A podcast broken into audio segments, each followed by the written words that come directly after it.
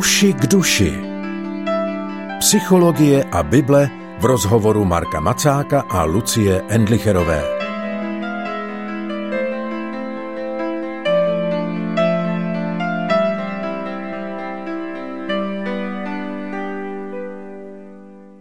Martina Bubra se věnujeme v programu Uši k duši už mnoho týdnů. Dnes budeme pokračovat. U poslechu vás vítá Lucie Endlicherová, spolu se mnou je ve studiu psycholog Mark Macák. Ahoj Marku, vítej. Ahoj. My jsme minule v knize Já a ty zkoumali pasáž, která byla věnována světu. Dneska to vezmeme tak trošku z druhé strany, protože budeme mluvit o samotě. Tak pojďme se podívat na Bubrův text, prosím.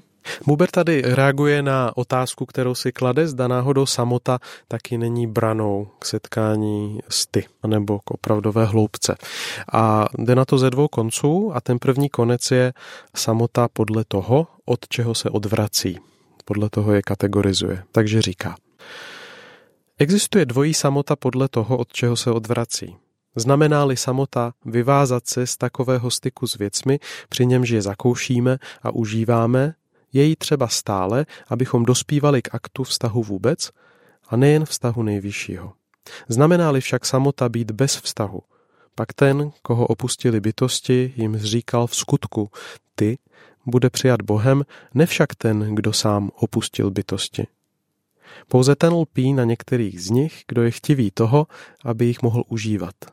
Ten, kdo žije v síle zpřítomnění, s nimi může být jenom spjat. Ale jedině ten, kdo je spjat, je připraven ke vztahu k Bohu. Nebo jedině on jde vstříc boží skutečnosti, skutečností lidskou. Takže zároveň se odvracím a zároveň to potřebuju. Ano, Buber tady eh, mluví o samotě nebo pohroužení, které nezavrhuje vztah které zůstává vstaženo k bytostem nebo ke světu, i v tom pohroužení, kde já nejsem ten, kdo ty věci opouští, kdo se od nich odlučuje nějak radikálně, ale kde se třeba pohroužím, ale zůstávám s nimi vzpět tudíž jsem pořád připraven eh, s nimi počítat. Pořád se bytostně nevnímám jako někdo, kdo je jenom sám se sebou, anebo se nepokouším být jenom sám se sebou před Bohem, jako kdyby vztahu k ostatním skutečnostem nebylo.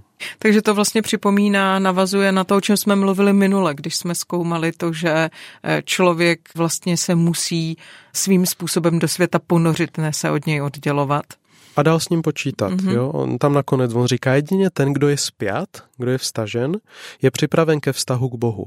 Nebo jedině on jde vstříc boží skutečnosti, skutečností lidskou.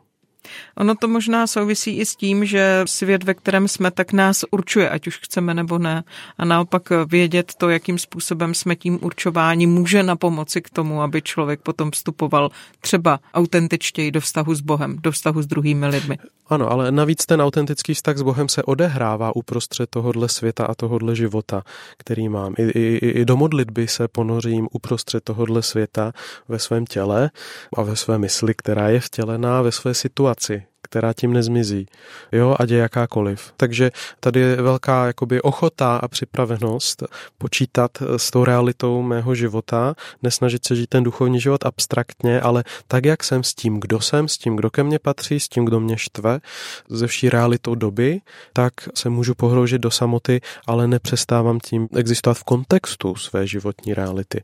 A to je to, odkud se přikláním k Bohu, když se pohroužím do samoty před ním, a to je také to místo, kde Bůh potom dále se mnou bude jednat a kde si mě chce používat. Jo. A tohle je těžké pro řadu křesťanů zkousnout ve chvíli, když mají dojem, který je bližší spíš nekřesťanským spiritualitám, že duchovní život nás má vyvázat z doby a ze zájmů nebo z věcí, které se nás týkají v běžném životě, z běžných starostí. My si nemáme dělat starosti, protože důvěřujeme Bohu, ale nedělat si starosti je ještě něco jiného, než se tvářit, že se nás vlastně věci v životě netýkají. Mně to připomíná jednu situaci, když před pár lety jsem byl na nějaké křesťanské akci, kde bylo uctívání, takové ty chvály, které byly dost emotivní a podobně. A tam ten vedoucí tak říkal, tady jsme se sešli všichni, spousta je tady mladých lidí a tak, strávíte několik dnů prostě teďko na různých seminářích a akcích před Bohem. Pojďte se postavit před Boha, pohroužit se do jeho přítomnosti a zkuste všechny svoje věci, co jste doma řešili a všechno, co se vás týká, všechno, co vás tam trápí, všechno, co tam řešíte, všechno to nechte tam, abyste se teďko postavili před Boha. A mě to dráždilo, protože jsem měl zkušenost opakovaně od mladých lidí po těch různých konferencích, že přijdou domů a po dvou, tří dnech tak mají takový dojem ztráty a dojem neschopnosti propojit tu zkušenost z té křesťanské konference se svým běžným životem. Já jsem potom mluvil s tím člověkem, který tam tohle říkal, jsem říkal, ne, nebylo by lepší udělat to obráceně a říct lidem, máte tady výjimečný čas, kde se můžete společně soustředit na duchovní věci a na boží přítomnost a dobře u toho pamatujte na ty věci, co řešíte doma.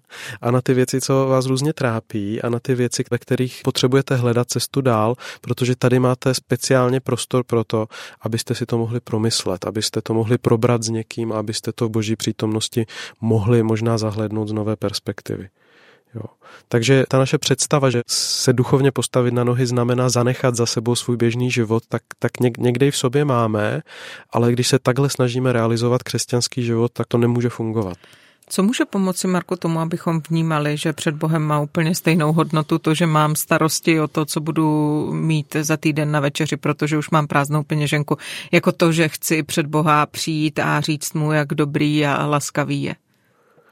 Podle mě mluvit s ním o stejných věcech, o kterých přemýšlím, když na ně nemyslím. Jo, jako jestli je něco hodno, nebo jestli je něco dost výrazné v terénu mého běžného dne a prožívání na to, aby to mnou hýbalo a aby mě to nějak třeba trápilo, tak je to dost významné na to, abych to přinesl do svých duchovních rozhovorů s druhými lidmi a abych to přinesl do své modlitby. A v tu chvíli si myslím, že prostě musíme dobíhat trošku v tom duchovním životě, dávat jednak jedný ze svojí běžnou realitou, kterou běžně nevnímáme jako duchovní, protože jinak se nám to odděluje a potom ani nemáme šanci potkávat Boha uprostřed věcí, které nás doopravdy trápí, anebo ve kterých doopravdy potřebujeme se naučit čelit bez moci, anebo opravdu hledat boží pomoc nebo boží výchovu. Mluvili jsme o samotě, o tom, co znamená odvracení se a k čemu se tedy člověk přiklání, když se odvrací. K tomu Buber říká, to je jeho druhá poznámka k samotě. Existuje také dvojí samota podle toho, k čemu se člověk obrací. Je-li samota místem očisty, která je nezbytná i pro toho, kdo zná se pěti, a to jak před jeho vstupem do nejsvětější svatyně, tak i uprostřed jeho zkoušek mezi nevyhnutelným selháním a vzestupem k dosvědčení je něčím, čemu nás vede naše podstatná přirozenost. Je-li však hradem odloučenosti, kde člověk vede rozhovor sám se sebou, ne proto, aby se vyzkoušel, stal se pánem sebe samého a připravil se tak na to, co ho očekává, nýbrž proto, aby měl požitek ze samoučelného vytváření vlastní duše, pak jde o skutečný pád ducha do duchovnosti. Tento pád se může stupňovat tak, že se stane pádem do poslední propasti. Člověk se ve svém sebeklamu domnívá, že v sobě má Boha a že s ním hovoří. Ale třeba, že je pravda, že jsme v Bohu obsaženi a že Bůh v nás přebývá, nemáme ho nikdy v sobě. A hovoříme s ním jenom tehdy, když to už není hovor v nás samých. To je hodně zajímavá myšlenka, zase taková, která u spousty křesťanů může vzbuzovat otazník. Ano, on tady mluví o samotě, která je místem očisty, která je nezbytná pro toho, kdo i zná se pětí, takže takové to usebrání očistné, ve kterém se jako oddělím do samoty na nějakou dobu proto, abych mohl uprostřed zkoušek a mezi nevyhnutelnými situacemi života potom z toho čerpat. Jo, tak to je jedna rovina.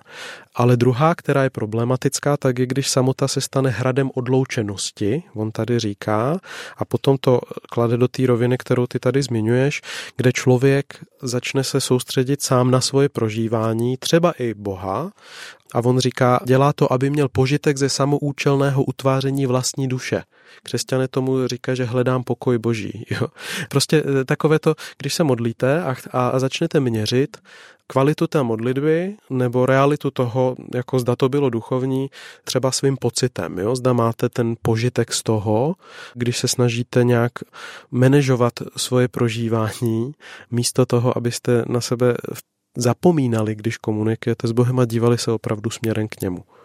Rozumím-li tomu dobře, tak eh, pořád tomu všemu musí být nadřazeno vědomí toho vztahu? Ano. Víc než to, jak mi v tom je, jak se ano. cítím. Vědomí a tak dále. to, podívej, když ti řeknu nějakou větu, tak protože s tou počítám, že existuješ a, a jako vím to, tak to nemusím moc řešit, že jo, zda existuješ, že vidím. A, a když ti řeknu nějakou větu, tak počítám s tím, že se mi prostě řek. A nepřemýšlím, jak jsem se cítil u toho, když jsem mi říkal. A zda, se, zda to bylo doopravdy nebo nebylo. A takový ty věci. Jo, to, to, to, to bych byl nemocný. Ale v modlitbě to často tak děláme, jo? že, že na, na hospodina mluvíme a u toho si zároveň měříme e, jakoby svoje vlastní pocity a sledujeme vlastně sebe, zda je to dost duchovní a zda opravdu to tak cítím a, a nevím co všechno. A je to trošku známka toho, že je pro nás těžký, protože ho nevidíme, tak je těžký počítat s jeho realitou a počítat s tím, že když jsem něco řekl, tak jsem to prostě řekl. No, já jsem chtěla říct, jestli v tom není trošku na vině pán Bůh, protože člověk čeká tu odpověď a myslím hmm. si, že to je realita toho, co křesťan ano, ano. očekává v té modlitbě, ale zdá se, často může prožívat tu díru ano, toho, určitě. že ta odpověď nepřichází. No pán Bůh není tak snadno vidět, ani, ani tak pohotově jakoby neodpovídá většinou a proto víra znamená počítat s tím, co není vidět. Že jo? A žít duchovní život znamená stavět na naději, ale naděje křesťanská není jakože přeju si, aby něco bylo, to je živá naděje ve smyslu jistota toho, co bude, protože on ale jakoby tomuhle se učíme jenom postupně, takhle počítat s Bohem a začít ho vidět, tak jak Buber mluví o tom, že to ty je za každým rohem a za každou věcí, kterou zakouším, nakonec je to moje ty, který je nakonec von, ale o tom je asi nějaký duchovní růst. Naučit se jakoby počítat s tím, že mě opravdu vidí a slyší a že opravdu můžu s ním počítat, i když neodpovídá tak, jak já bych si představoval. Jo, jako v tomhle je to o něčem asi o realitě té víry. Pro mě samotného to bylo důležité, protože já jsem byl takový ten křesťan, co já používám metaforu, si měřil duchovní teplotu neustále. Pořád jsem zjišťoval, zda ten můj duchovní život je skutečný a pak mě to už unavovalo a taky jsem četl nějaký užitečné věci, ze kterých mi vyplynulo, hele, pojď se vykašlat na to, jak, jak moc intenzivně to kdy prožíváš a začni to brát tak, že prostě s Bohem mluvíš, že mu něco říkáš a že prostě čekáš, že ti svým způsobem a třeba ve svém čase ale odpoví, protože jsi mu něco řekl. Jo. A takhle se potřebujeme, myslím, naučit brát, brát svůj duchovní život, protože my jsme v psychologizované době a tak moc se umíme soustředit na svoje pocity a na svoje nitro, že zapomínáme na ten svět kolem, včetně, včetně Boha, který za tím světem někde stojí. A vůči tomu se vymezuje ten Buber. Říká, takový člověk má dojem, že má v sobě Boha, jako kdyby ho v sobě potřeboval oživovat, jo? nebo jako kdyby ho potřeboval nahmatat pořád svými emocemi anebo nějak se vnitřně neustále ujišťovat, zda opravdu tam jako je, ale takového Boha v sobě neobjevíme. A když ho objevíme, tak jsme objevili svoje pocity a svoje iluzi a svoje vlastní přesvědčení. To ještě není ten opravdový Bůh. Hovoříme s ním jenom tehdy, když to už není hovor v nás samých. A tohle je velká výzva pro duchovní život křesťanů dneska, naučit se mluvit s Bohem, který není jenom v nás samých. Není co dodávat, Marku, děkuji a budu se těšit, že se i příští týden setkáme u knihy Martina Bubereja a ty. Díky. Naslyšenou. Loučí se i Lucie Endlicherová, tohle byl pořad Uši k duši. Naslyšenou.